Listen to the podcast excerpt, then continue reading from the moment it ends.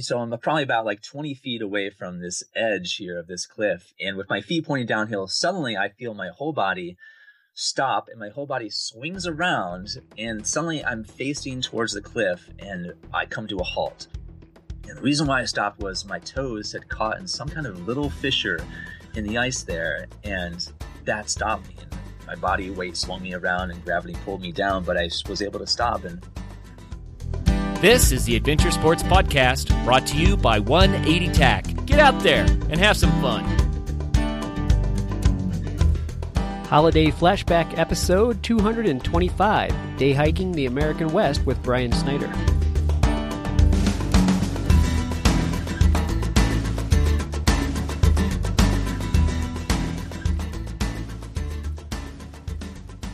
Hey guys, it's Travis. Kurt and I will be taking some time off over the holidays to spend with our families. So, over the next few weeks, you'll be hearing some of our holiday flashbacks. These are our favorite episodes over the past uh, year and a half, I guess.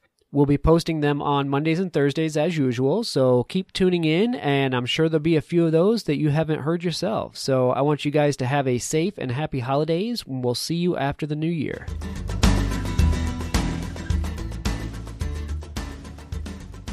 Welcome back to another episode of the Adventure Sports Podcast. This is your host, Travis Parsons. Today on the line with me is Brian Snyder. Brian is a teacher and an author. He grew up uh, in upstate New York and he found himself out here on the West Coast. Uh, he currently resides in Santa Barbara.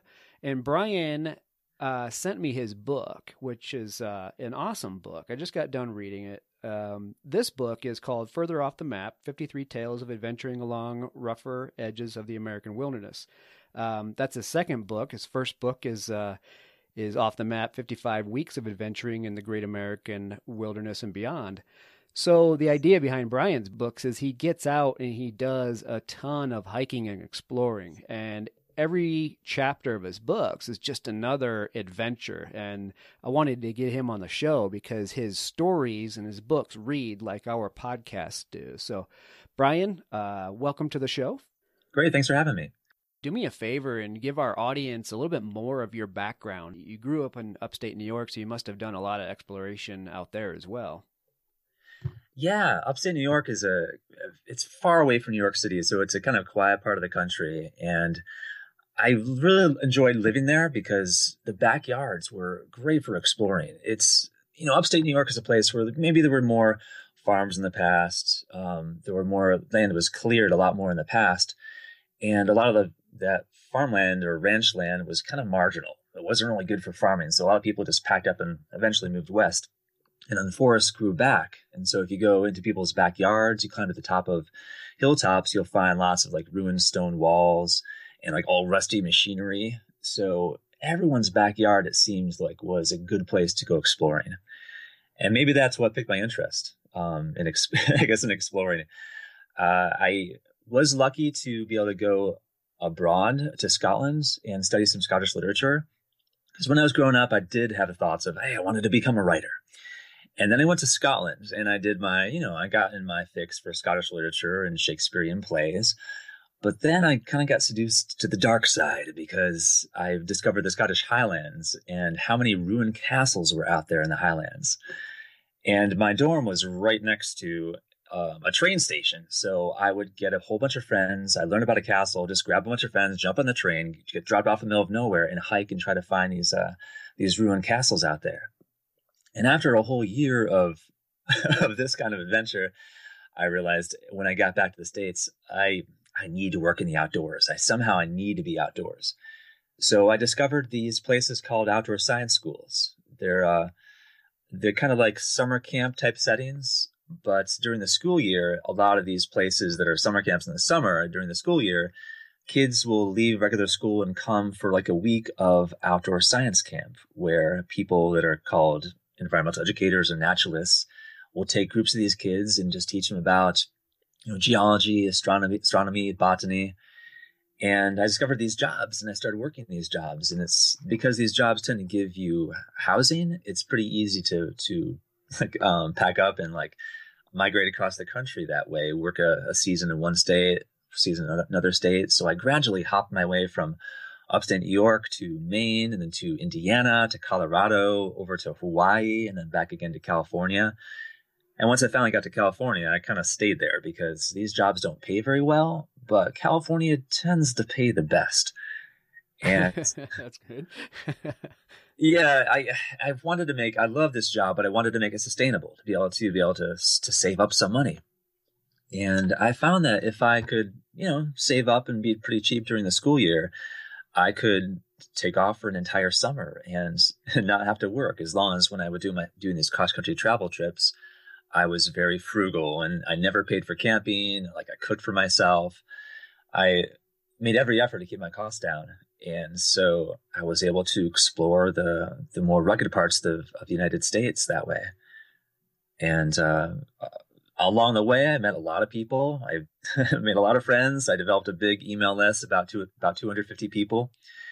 And because I tended to get in a lot of scrapes and um, have a lot of misadventures along the way, uh, I ended up having a pretty good blog going for a while. And this led to being able to write for a newspaper in my hometown. And these articles eventually got compiled into two books. Uh, my first book was called Off the Map. The second was called Further Off the Map. And yeah, as you said, like each chapter is um, some kind of misadventure involving either cliffs frequently or I guess, uh, or bears or lightning, hypothermia, windstorms, um, dehydration. It's pretty much like the natural disaster of the week. it, it is too. It reads well though. Yeah. Uh, so the uh, yeah. the when you mentioned you know being overseas and, and exploring some of the castles and whatnot, I that story actually escaped me uh, until you just mentioned it. It was because it's early in the book. Um, but that's uh, it was kind of the the piece that it seemed to kick off your I don't know if I, would say it, it kicked it off, but it definitely showed your your early explorer side, and and that was a, a story about going inside a, a, closed door just to to see what's going on, and this door slams behind you. Tell tell that story a little bit. Uh, this story is in the introduction to my second my second book, and it involved when I was 15. I was lucky enough to be able to do this this high school trip to uh, London and Paris. And on the way between these two places, we stopped at Canterbury Cathedral, and it's huge, huge cathedral. The tours kind of boring um, to a 15 year old, and so I, you know, we're doing on the. I'm hanging back in the back of this tour group, and I look to my left, and there's this kind of stone corridor going off to one side. And so I'm like, oh, I'll ditch the group. And I went off this corridor looking around and off to my left again, I see an open doorway and there's a spiral stone staircase on the other side and I don't see anybody around me. So I, you know, I step inside there and I start to get two steps, maybe three steps up that staircase. And then the door to this tower closes behind me, slam. And I run back down the steps because it's pitch dark and I'm banging on the door because I don't want to be left in here or trapped in here. And nobody comes to the door.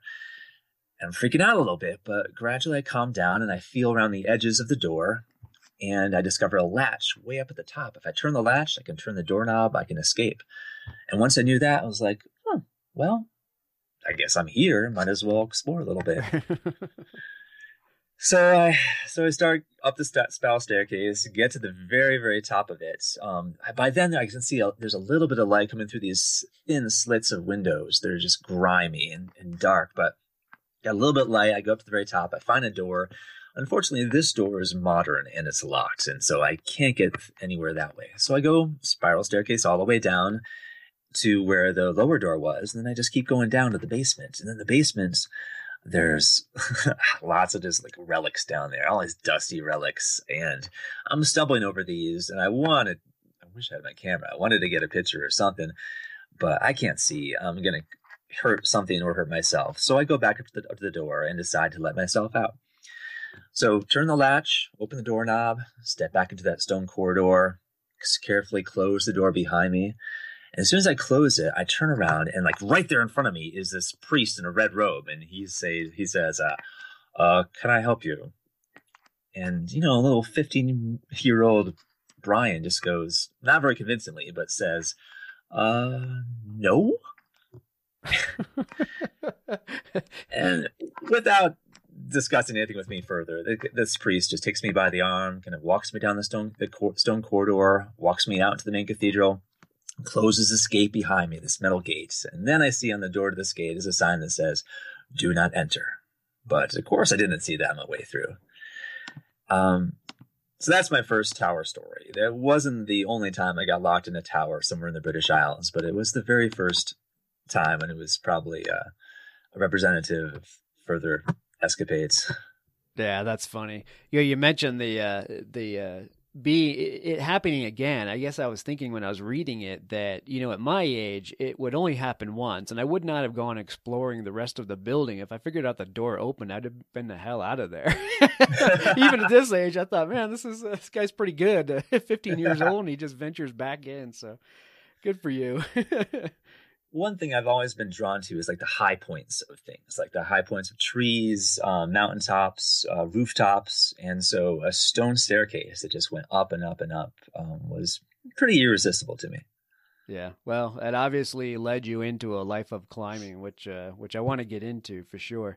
Before we do that, um, a lot of times we ask why you might encourage people to to get out there and do this kind of stuff. Do you have any words of encouragement for people just to get out there and explore their their their boundaries? Well, if you do read the book, it's actually I figure the book itself has lots of words of discouragement because uh, the things that I scripts I get get into are things I would not wish upon anybody. But what I would encourage people to do is to uh, to travel the West, to do trips and do what I, I call renegade car camping, where other people call renegade car camping. It's also called dispersed camping. It's a way of traveling across the country for for very low cost. It's basically finding free campsites on public land, whether that's Forest Service land, BLM land, um, camping at reservoirs or um, near hot springs. Just finding the art of finding free campsites. It's it's a, if you get if you find out a little bit about this, it's a great way to see the country. And so, I would encourage people to to do that and just realize that you can actually do this pretty cheaply. Uh, you don't have to pay for camping everywhere. I uh, you can uh, see some amazing places. And in fact, the places that you can camp for free are oftentimes so much better than the, the paid campgrounds. And I would encourage people to do this just because you know, we ha- live in a country where there's amazing landscapes. We have such geographic diversity in this country. Um, you know, from the Grand Canyon, of course, to like the North Cascades and their glacially sculpted um, features and mountaintops. There's the, you know, the white sands of New Mexico to like the, um, the spires of Bryce Canyon. We have so many cool places. And in these places, I really consider to be very magical. And I'm not a very religious person, but I do believe that there's magic out there in existence. And it's really hard to see it sometimes in your everyday life. But if you go out there into nature and you see like the amazing, amazing richness and, and wonder of the natural world, you know, if you get out there and renegade car camp and you experience magic out there, then I, I think it becomes easier to see the magic in your daily life. And it becomes a little bit easier to, you know, believe that the world is a, the universe is a positive place. Right, right. And, Absolutely so just for your own psych- psychological health, I recommend getting out there, you know, doing it however you can, um, and exploring the world, the Western, uh, the American West, just to enrich your your life and the life of people around you. Yeah, and you're so right. I mean, I think a lot of people miss uh, miss out on how easy it is to to explore and to go camping here for free. You know, you talk to people overseas and in Europe, and they're amazed at at the amount of land we have here that's actually just open to go pull out on, you know, national forest, like you're saying, BLM land, um, that you can, you know, set up camp and enjoy it and it doesn't cost you and you can roam it and explore it. Um, I think a lot of people miss out on that piece of of America, and it's uh, it's a shame, unfortunately. Yeah, that's the one of the things I'm most proud of as as an American is that like our founding fathers and the early representatives thought it was important to keep some land in federal ownership. And so we have this huge, uh, what's the word? um, we have this huge legacy that was given to us of this public land. And so it's, it's, some people don't realize it's out there and that you can take advantage of it in a way. And, and you, can, you have the right to camp there for free in most of these places. Yeah, I mean, you and I both grew up on the the East Coast, and I think the first time I I really got an appreciation of of the available land when was when I moved out to Colorado. Um, everything on the East Coast we tried to to do was just kind of so locked down. You know, everybody lo- owns land out there. So much of it is private and fenced off, and you really got to be careful about where you're going out there. And I got got to Colorado and I realized how open things are. It's like, holy cow, I can I can go play. I mean, this is a massive backyard, and you know, to your point, it's just you know, get out there and and just explore it. It's inexpensive. Take advantage of it and see where it takes you. Yeah, yeah. Mm-hmm. So let's get into a little bit of uh, you know some of the stories from the book. I don't want to I don't want to give away too much from the book, but it is a really good read. And I I got to be honest, your book inspired me to get out on my feet a little bit more than I have been in the past. You know, motorcycles have been my my uh, adventure life over the past few years. I, I love getting back there on motorcycles, but the idea of slowing down, doing it inexpensively, uh, on your feet with a backpack, it just it, it's it's escaped me too much lately. And after reading your book, I decided this is a summer where I get back out there. So. Why don't you mm-hmm. share with our listeners, uh, try to inspire them as well, like you did me, um, maybe in about an amazing experience, one of the times that, that really sticks in your head as being one of the best moments. If I can go to a, like a, a story that kind of takes place before the books, I I guess one of the uh, times I was absolutely most amazed by what the, what nature can uh, what nature has out there. It was a time my very first cross country cross country trip before I was even writing. I uh, did a six months cross country trip with um, my girlfriend at the time, and we went. This is actually in Colorado, which is why I'm bringing it up. Over in the book cliffs, we heard about wild horses, herds of wild horses out there, and so we took uh, my jeep. My jeep's named Charlie. Um, he's a great adventurer as well. and we so we take Charlie into the book cliffs and we're driving on the these just a road that's basically a stream bed. It qualifies as a road, so we're driving any place we weren't supposed to. But going up the stream bed, and then we noticed we stopped because we noticed up on the ridge above this canyon is uh, like a wild, there's a stallion up there. If we see our first wild horse, a stallion up there on the ridge line, and he's up there, and he's kind of seems to be freaking out a little bit. And so we stop, we park, and we we get out of the jeep, and then the stallion comes running down the hill towards us, and we're wondering what is he going to do. And then we suddenly, before he reaches us, we hear the sound of another herd of horses coming up the same canyon to where we're at. And the stallion like runs and catches up to this group. And as soon as the group appears, the stallion comes down to where they are and basically stops them, basically to warn them about us. And so this is the first time I've really saw intelligence, like ext- like extreme intelligence among a herd of social creatures. And the stallion talks to the the mare. He's, he's talking in some sense. He's talking to the mare because the mare was the the the head of the group there. He's talking to the mare, and I can see these other um, personalities there in the group. There's a a young buck who's kind of impetuous and wants to kind of just you know keep going ahead, but the mare kind of like nickers at him, and he he kind of calms down a little bit. And then the mare starts like kind of dividing up the group and starts sending members of the group up towards us. And they end up going um, just up the canyon about 10 feet above us on this kind of like sideways route to kind of get above us and then drop down in the canyon ahead of us. So the mare sends them off one by one up this route there, and then finally uh, the the stallion goes, and the mare goes last of all. But seeing this communication and their strategy, and how many different personalities there were among this group, it it it floored me, and it made me see animals in a completely different way than I had before. Yeah, that's amazing. Yeah. Yeah, it's hard to uh, it's hard to imagine that the animals are you know sitting there with the ability to communicate, but you see a, a situation like that and the way you laid out, and there obviously were you know there was some form of communication going on between them, and uh, you know to sit there and witness it that's pretty cool. Yeah. So Colorado, I absolutely love Colorado. I worked for a year in Rocky Mountain National Park, and just kind of leading uh, families and groups up to some of the peaks and some of the lakes that are up there. And it was a fantastic time. Like that is a great park for, you know, you hike up a thousand or two feet and then you're on a ridge line and you can just, you know, pick off about six or seven peaks along the way. And I'm kind of a peak bagger, but I'm not the the way reason why I climb up to the top of the peaks is more for the views. The views and the the scenery is what really interests me up there. And because there's so many peaks you can get to, it's it's kind of easy to like to stay out too late out there in Rocky Mountain National Park and try to claim one last peak before climbing down. Uh, one time, this was in the Never Summer Range, and my friend and I were eyeball. We're on peak number six, and we're eyeballing peak number seven, and wondering, all right, should like, can we reach this one last one?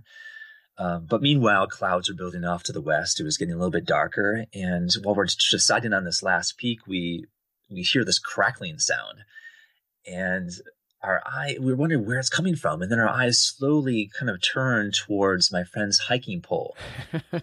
And we lean into the hiking pole put our ears to it and then we hear the crackling like coming from the pole. That's the worst feeling isn't it?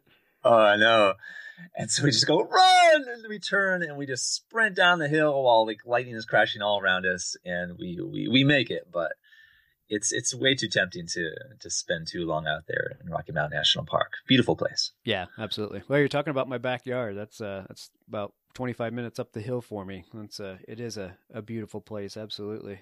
Yeah. We had that experience on top of Pikes Peak. We climbed Pikes Peak uh down in Colorado Springs and uh you know, finally resting at the top and of course Pikes Peak you can drive up to, but so we're standing around there with all the people that had driven up and and relaxing, and all of a sudden you could feel your hair standing on end is just starting to rise. yeah. oh man, it's time to get out of here.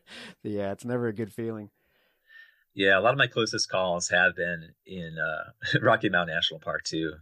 There was a wow, two times in the, kind of this close to the same area. Uh, once was coming down from um, McHenry's Peak, and it was maybe a little bit too uh, early in the springtime when I was doing it, and um, you know, on on a cliff, kind of above a snowbank, and so I, you know, I take the cliff because it's free of snow for a while and make some good progress. I'm kind of heading down and trying to end my journey of after climbing the seventh peak, and so I'm trying to escape now, and eventually I have to hop down off this kind of cliff onto the snowbank, and when I hop down.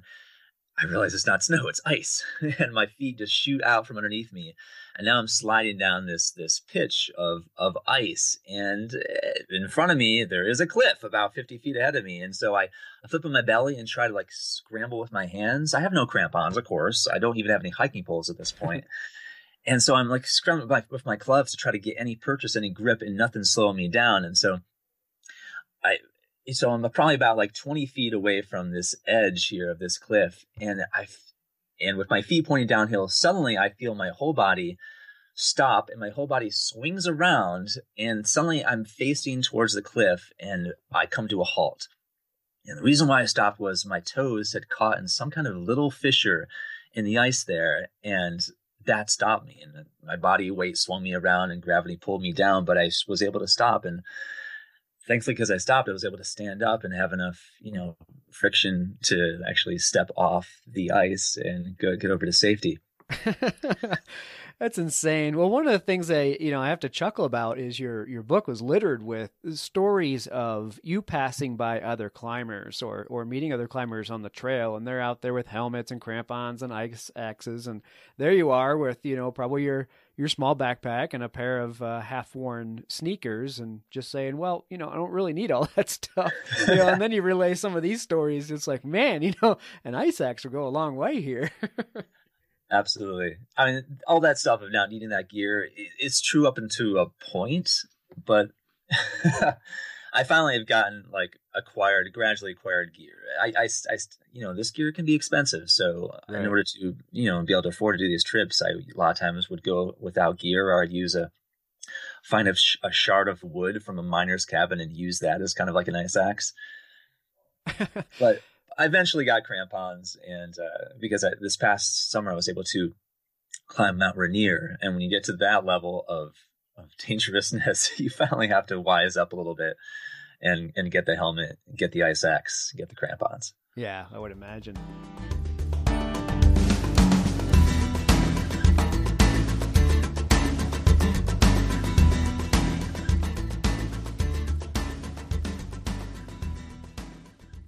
Bentgate Mountaineering, located in Golden, Colorado, has been outfitting backcountry travelers for the last 20 years. Winter is in full swing, and it's prime time to check out the latest in alpine touring, telemark, NTN, and split boarding gear. Bentgate carries the premier brands including Black Crows, DPS, Dynafit, G3, Icelandic, K2, Rocky Mountain Underground, Rossignol, Salomon, Voile, Never Summer, and Jones. With more people in the backcountry than ever, it's crucial to be prepared. Bentgate has the latest in avalanche safety gear from beacons to airbags. Come in and they will set you up with the proper gear and point you in the right direction to educate yourself on snow safety. If you don't own the gear, Bentgate offers a full range of rental and demo equipment, including the latest skis, boots, split boards, beacons, shovels, and probes.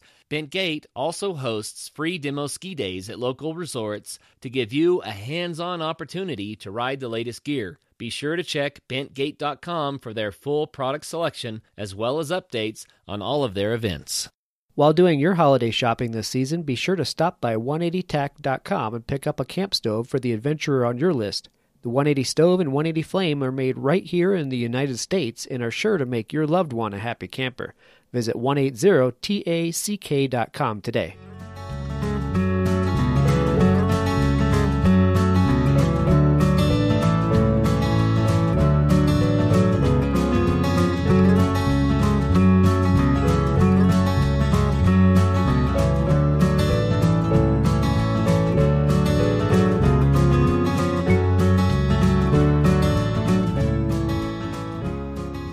Talking about climbing. You know, this can be done inexpensively as you've spent much of your life doing it that way.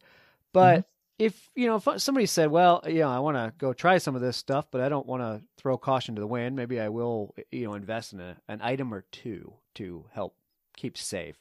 What would your recommendation uh, be for somebody starting out on it? What what should they do? Well, I wouldn't I probably would not give many tips or tricks involving uh, hiking and hiking with minimal equipment because if you've got the money, if you've got the gear, I would buy the crampons, I would buy the ice axe, I would buy the appropriate sneakers, and so I would not recommend doing the hikes I've done with that with as little equipment as, as I've done.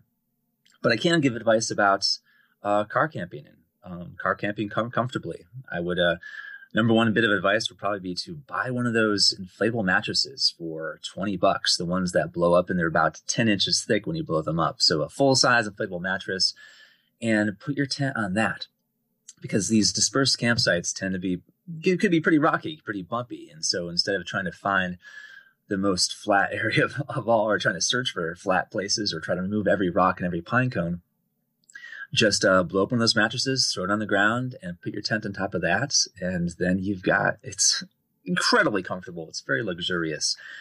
And so I would like I do this all the time: mattress, then tent, and then I sit inside my tent and I have one of those uh, Crazy Creek chairs, like they're called uh, stadium chairs, the ones that's kind of two pieces of foam attached with a little bit of uh, uh webbing. Right. And so yeah, sitting there with my laptop that I've charged during the drive and just watch a movie. And uh, and uh, it's it's it's it's very uh, luxurious, you might say.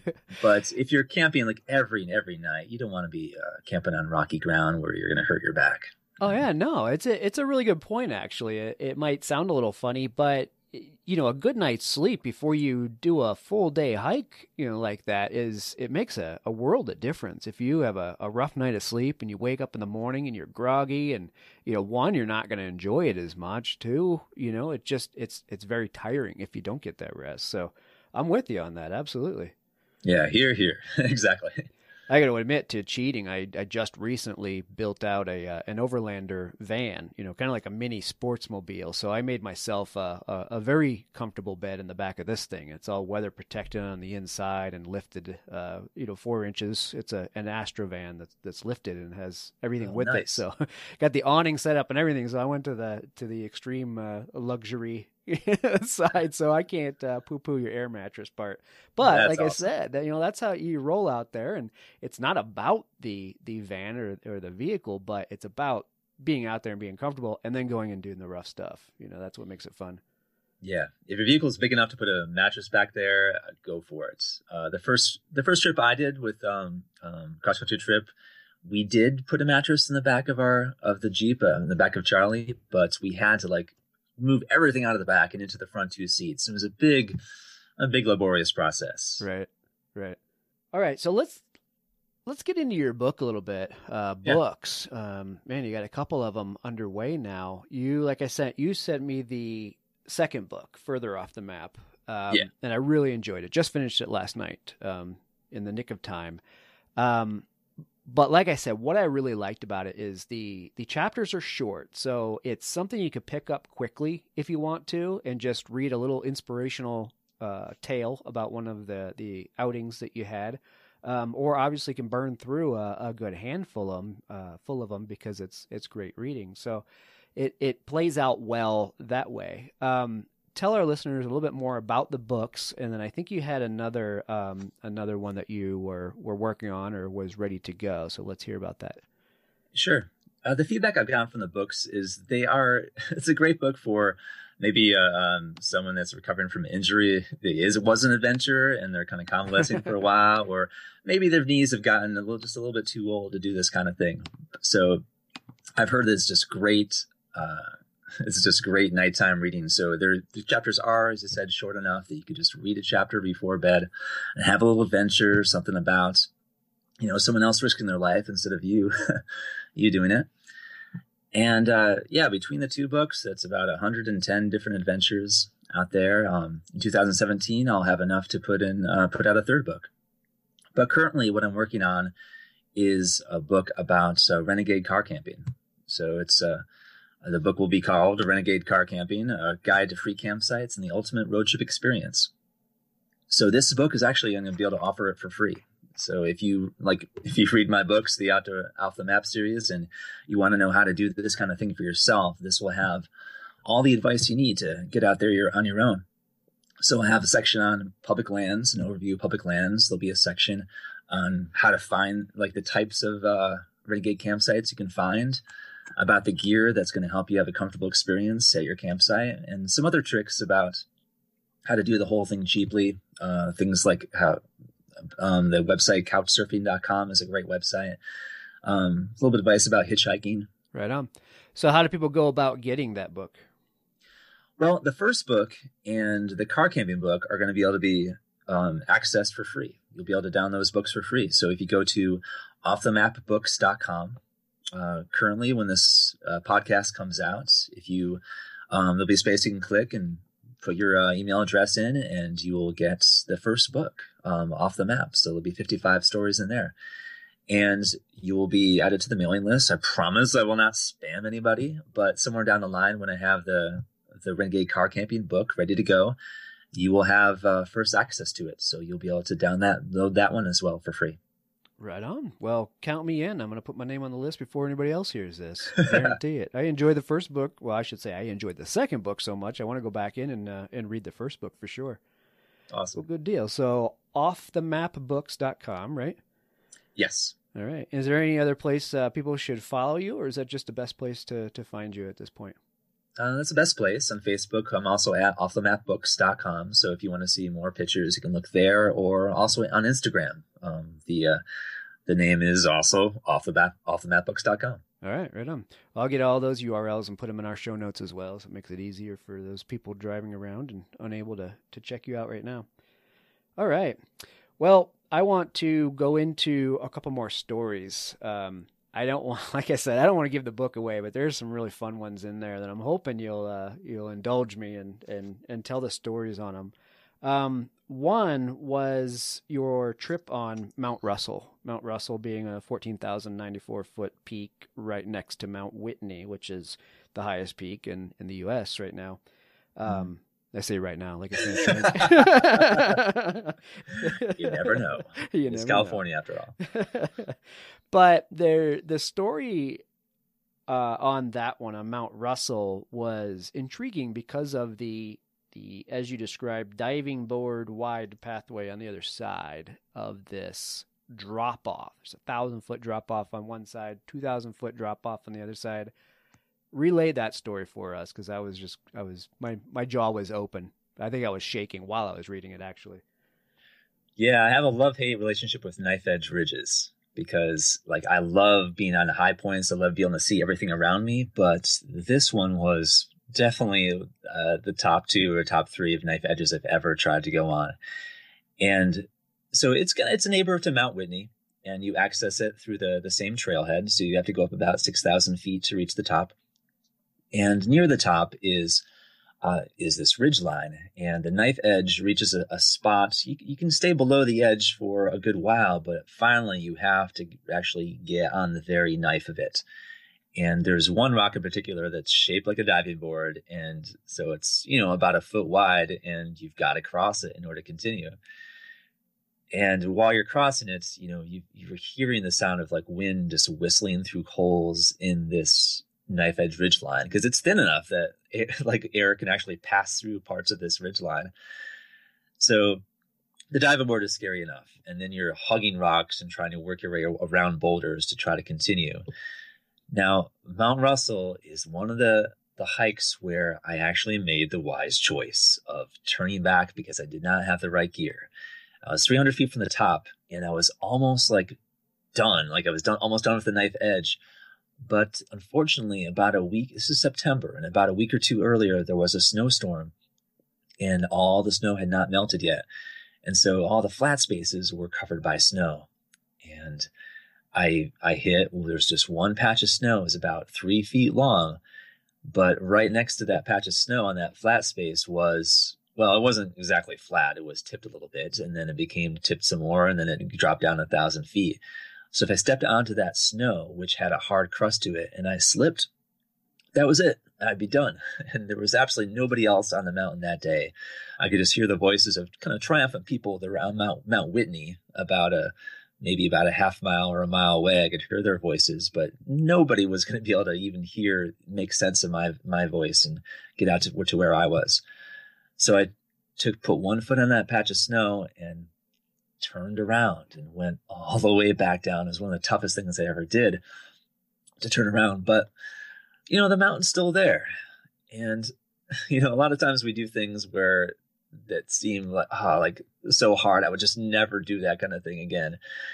Um, but I guess one thing I've learned is through experience is that, you know, memories, kind of our memories of those tough times kind of fade and shift over time. And after a few years pass, the, the experience of going back to those places will seem fresh again. And we'll forget how, how amazingly tough it was. So forgetfulness can be a bit of a blessing sometimes. yeah, absolutely. When I was reading that story, you had uh, you came up to that that narrow point, and you had a lot of kind of internal dialogue with yourself before you know mustering up the the courage to to go across it and you know, and, it, it's triumphant at that point when you finally make it across and you come around a corner and it, it, your heart sinks, you know, and as a reader, my heart sinks with you, you know, because you, you see this bit of ice and snow that makes you realize that there's no way you're going to reach your goal, which is only a few hundred feet away to the summit. And you have to turn around and go back across that darn diving board again with that kind of drop off. But uh, but I mean, those are the moments that that make it for you. I'm sure. yeah, that's the thing about if you're an outdoor uh, if you're an outdoor writer, like any kind of miserable, tough, like rough experience, at least you're gonna get a good story out of it. yeah, exactly. well, that's good for us too. Yeah. So tell me about Kenya. You found yourself in Africa uh, on a bit of a surprise. Yeah, the the second book is all U.S. except I believe there's just uh, a couple of chapters in Canada, and then there's a section on on Kenya. I've got extremely lucky because I, well, I had a um, friend of my family. He he paid for this eight thousand dollar safari trip to Kenya, and it was a trip for just for like semi professional photographers, people that were willing to like stay in one spot and just wait for the right animal to come by for like and just wait there all day and he was looking forward to doing this trip, eight thousand dollars. But about a month before the trip, he fell off a gazebo while he was trying to repair it, and then he fractured a vertebrae, so he couldn't go. For some reason, no one in his family could go. So word trickled out, and I was up in Canada at the time doing some hiking, and word finally got out to me. It went down the chain of this person can't do it, do it, this person can't do it, and then it fell in my lap, and I said, "Yes, I will do that trip to Kenya." because he couldn't get his money back. That was the thing. It was too close to the time, so he couldn't get his money back. I got to do it in his place, and this guy even mailed me his his his uh, photographic equipment. So we got to do two weeks in Kenya, and I got to see a lot of different sides of of Kenya. I I ended up having to get there a, a day early, and so I I stayed with a couch surfer in Nairobi. And couch surfing is this organization of millions of people across the country that are willing to let you crash on their couch for a night or um, stay in a spare room for the night. And so they're usually people that were travelers before and still want to meet travelers, or they're young people that, you know, would like to have that uh, reciprocated with them sometimes. So they offer their their free free spaces to travelers. So I got to stay with this uh, this young woman in Kenya, and then the next day she um, she actually dropped me off at a in the slums of Nairobi, at where there was an orphanage and there was a school for little kids uh, for orphans. So it was, it was an orphan school, and I got to experience what that was like and get toured and be toured uh, through the classes and be mobbed by by uh, little kids who wanted to swing around on my arms. and it was it was great. And I, then I kind of slipped away. I wanted to, to see the slums for myself, and I went down the streets and met a lot of people. I met some um, some chicken farmers there that wanted to sell me a chicken, and I wouldn't buy a chicken, but then they wanted uh, me to take their pictures and email it to them because even though they were in the slums and they sold chickens, they still had email addresses.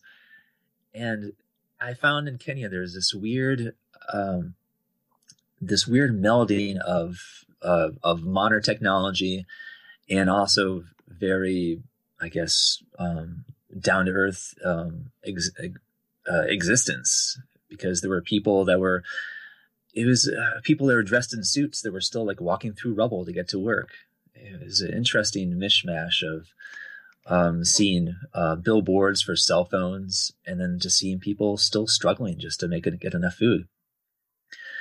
And then after that trip, I well, I got to do this eight thousand dollar safari where I had every like two meals a day. I had like about six people cooking fresh food for me, um, right there off the grill, and I got to to indulge and feast. And I ate probably more than anybody in the whole tour because I, I like when I see when I have free food presented to me, I I don't like I I take advantage of it almost like I'm hardwired to eat food when it's available uh, and not take it for granted. So it was a weird, uh, weird issue of I didn't want to appear like a glutton, and yet the food was so great, and I felt so appreciative that I had access to it. And then the, the safari itself was amazing because the Serengeti is so so filled with wildlife of, with such density. And so I was able to see, you know, zebras taking being taken out by alligators as they were crossing rivers, and I was able to see um, you know, lion cubs playing with each other while the, the mothers slept nearby and um, see leopards kind of prowling in the brush. It was a beautiful, beautiful place. That's cool. That's cool. Well, I have to say that in your writing, you're able to paint that picture like you just did um, so well. You know that the reader is just able to be there, standing right next to you on that trip, and I was very impressed with your your writing skills. You know, in this book, so I, I want to applaud you on that for sure. Well, thank you. I, I had a good group of editors, some, of my friends back here in California that helped me out with the editing process just to double check things. And um, because I'm writing about you know mountains every week, I have to always try to find like what's another what's another analogy I can use to describe mountains. And so if my analogies uh, don't quite hit the mark um, that I'm looking for, um, my editors and friends they do help me out with that process and making sure that I'm being as vivid and original as possible. Well, it comes across well. Great read.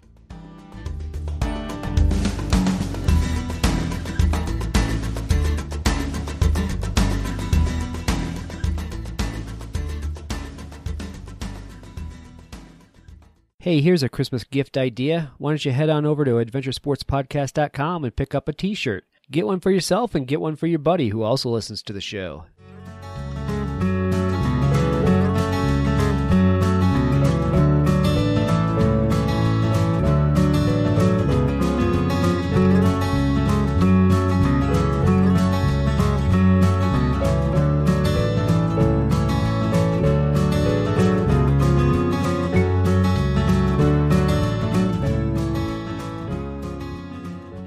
So you have, I don't know if you still have it as of the book, you have a, a cabin or two in Anaconda, Yes, Montana. I do. Yeah.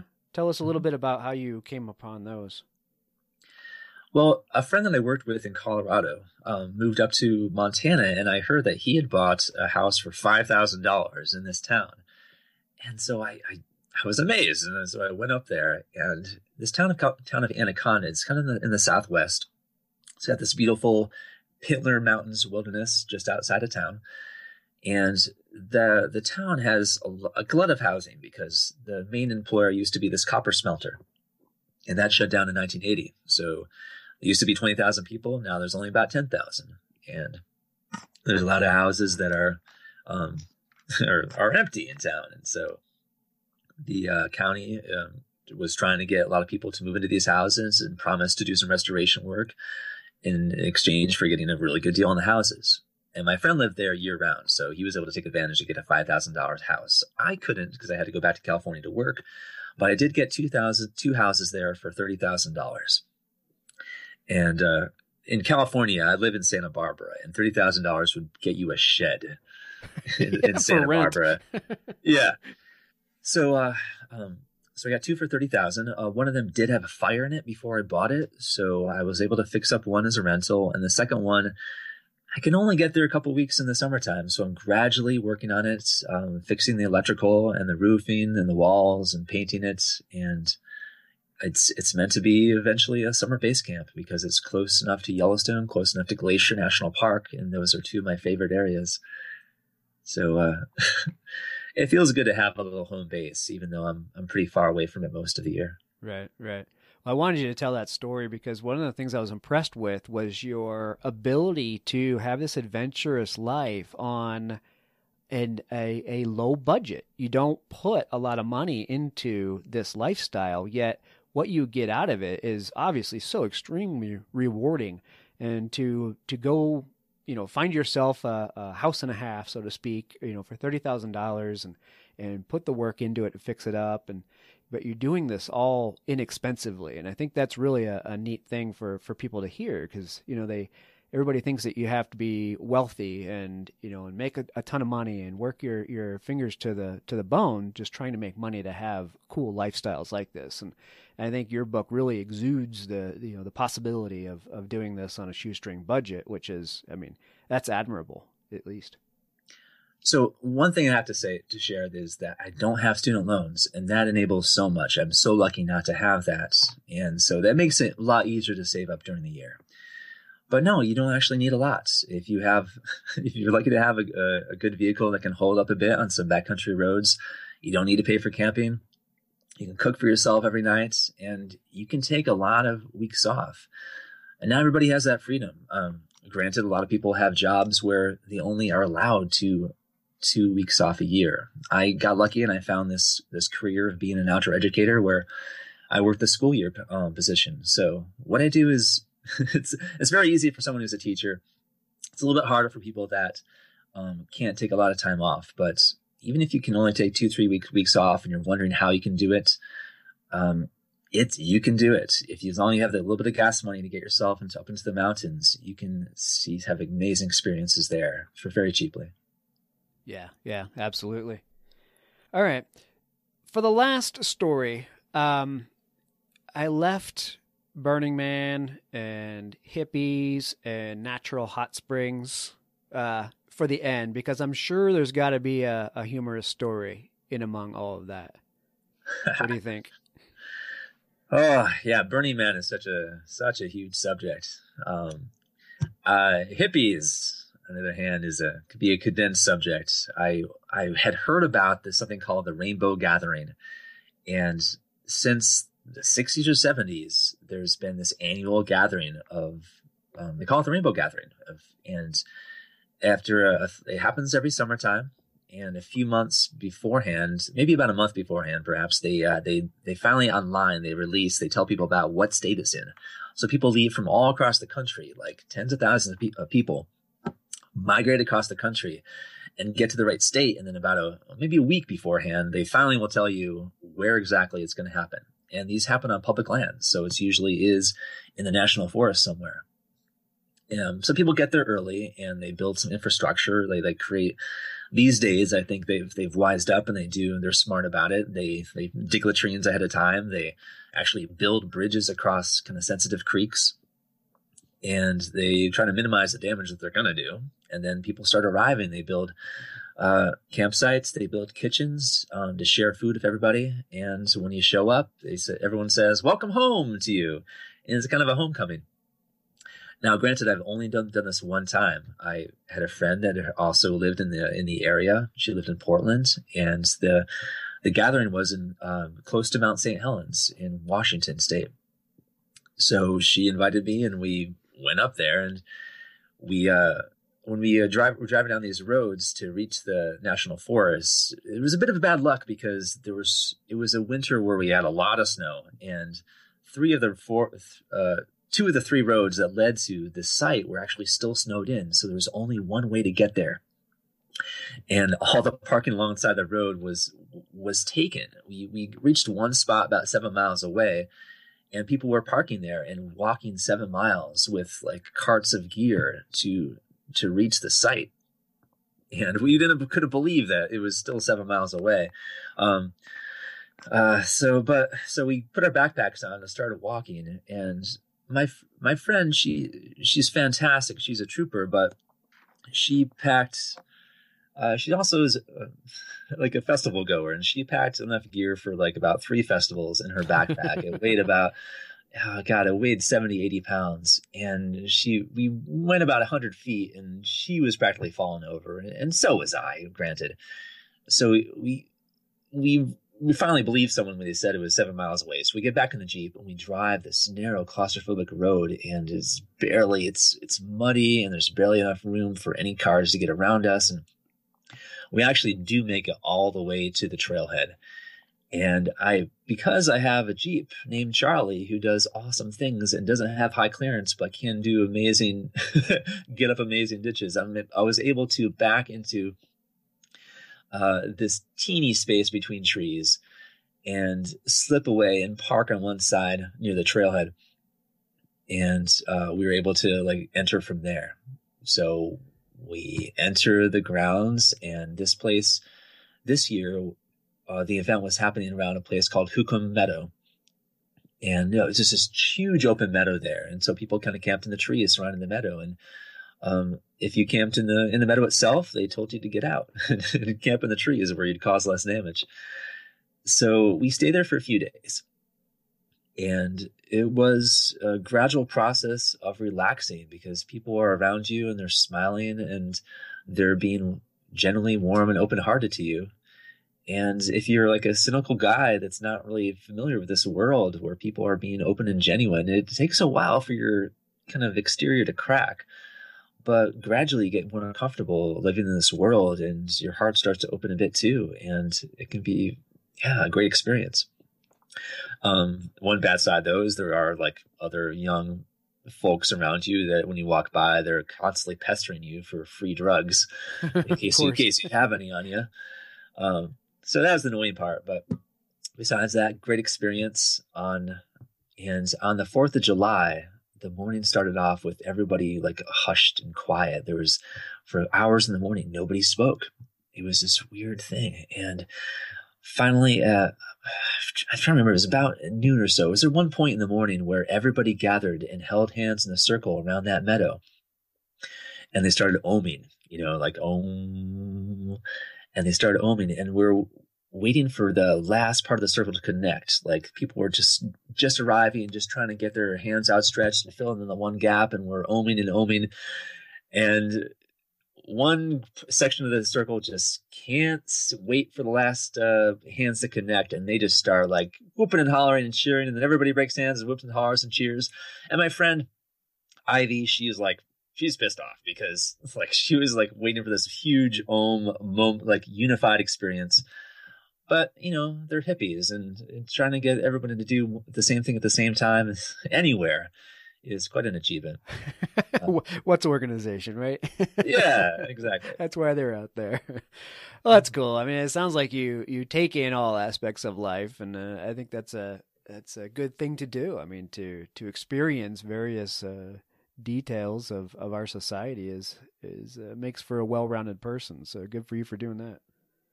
Yeah, I've been lucky to see those different configurations of of human culture, like between the Rainbow Gathering and Burning Man, which is its own crazy beast of a culture. Um, it's been yeah, it's kind of eye opening to get out to those places. Yeah, it's kind of funny. You have a, a, a few chapters in there about Burning Man, and I've never really had a desire to go to Burning Man. I have friends that, that have gone in the past and you know come back with stories. But after reading your stories about them, I was actually kind of tempted to to go visit that place because it's it just seems like one thing you need to experience at least once in life. I mean, the the way you've described it really kind of makes me want to go out and and check it out. So I might have to do that at some point. Yeah, it's the the fastest way to get to a completely different planet um, without ever having to leave our country. well put. right on. All right. Well, I appreciate you coming on the show and uh, sharing some of your stories. And I, I would really, really encourage uh, the audience to go out there, visit your site, um, give an email address over so he can contact you when the next book comes out because it's worth it. Uh, like I said, I read the second book. Um, I want to go right back and read the first one. I can vouch for the second one, and the fact that you're giving it away for free is awesome. Um, you know, I think just uh, one or the other for free would be worth it for sure. But uh, I think anybody would be crazy not to go sign up and, and get that. And while you're there, throw them a few bones and buy the second book because you're going to want it anyway. So pick it up, and we'll uh, we'll get all of the the URLs in the the show notes so people can find exactly where you are. Yeah, well, thanks for the support, Travis, and it's been great chatting with you. Yeah, you too, man. Well, take care and good luck with uh, the restoration of the cabin up in Montana, and uh, I hope we cross paths at some point. Yeah, have a, have some great climbs this this summer, and maybe I'll see you out there. Sounds good. All right, Brian. Thank you. Take care. You too.